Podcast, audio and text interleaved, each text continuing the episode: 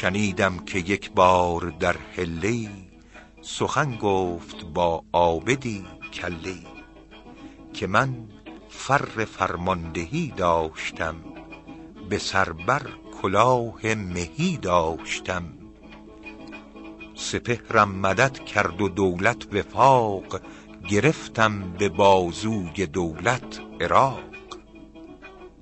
طمع کرده بودم که کرمان خورم که ناگه بخوردند کرمان سرم.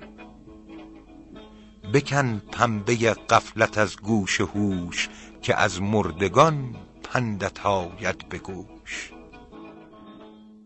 نکوکار مردم نباشد بدش نورزد کسی بد که نیک افتدش.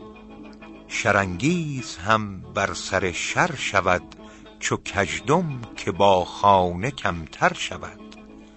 اگر نفع کس در نهاد تو نیست چنین گوهر و سنگ خارا یکیست.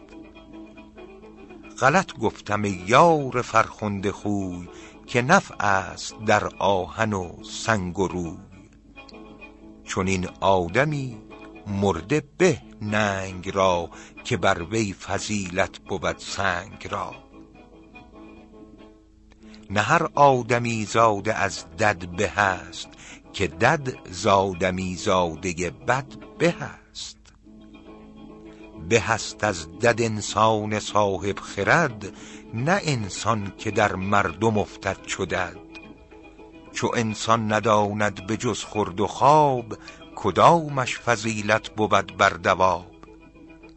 سوار نگون بخت بی راهرو پیاده برد زو به رفتن گرو. کسی دانه نیکمردی نکاشت کزو خرمن کام دل برنداشت نه هرگز شنیدیم در عمر خویش که بدمرد را نیکی آمد به پیش.